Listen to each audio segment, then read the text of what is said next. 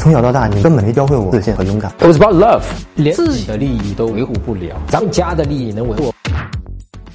程真老师你好，我工作是干建筑工程的，经常在外地跑，身边的姑娘很少，只能靠社交软件交友。网上认识的姑娘，怎么才能深入了解？怎么才能发展成女朋友呢？你这个问题里面有一个隐含的你自己先下的一个判断，而这个判断某种程度上是在限制你的啊，也会给你后面造成麻烦。当然我理解啊，干工程建筑的都是男的，对吧？你同事里面女生少，但是你是不是就只能靠社交软件交友了？因为你里面有一个隐含的那个浅沟通信息，就是说，哎呀，陈真啊，我如果在网上难得认识一个女生，好珍贵的哈。好稀有的，我其他途径没有的，对吧？只能通过网上这样，而且我身边也没有女生。其实是这么回事吗？是你自己给自己下的这个限制的一个判断啊。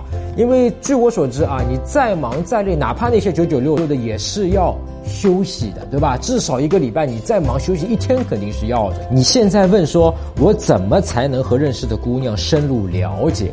也就是说，你都不问这个姑娘是什么样的人，她是不是适合你，你到底喜不喜欢她？你问的这个问题，好像在网上认识一个姑娘，她愿意跟你聊，你就立刻就想着一个事情，就我先必须得跟她推进关系，让她喜欢上我，让她愿意跟我彼此了解。那么这本身就是一种稀缺性思维，对吧？认识一个姑娘，我就必须要，我不管她是谁。那么这种心态是会让你不知道和这个姑娘聊什么，会把她聊砸的，也是没有办法真正推进关系，会阻碍你跟她推进关系的。因为我们常人讲的这个过度的需求感，过度的需求感会杀死吸引啊，会让女生反而不喜欢你，她反而不想跟你聊下去。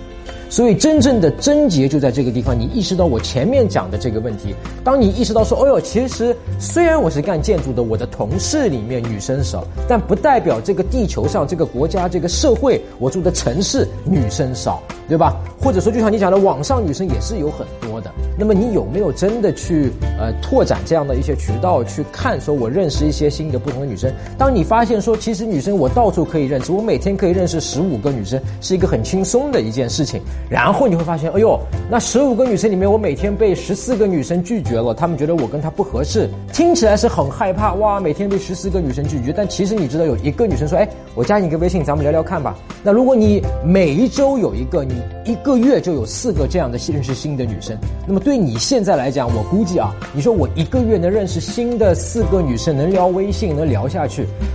我觉得可能是一件你不错的事情，对吧？你觉得可能就能找到一个适合你的女朋友。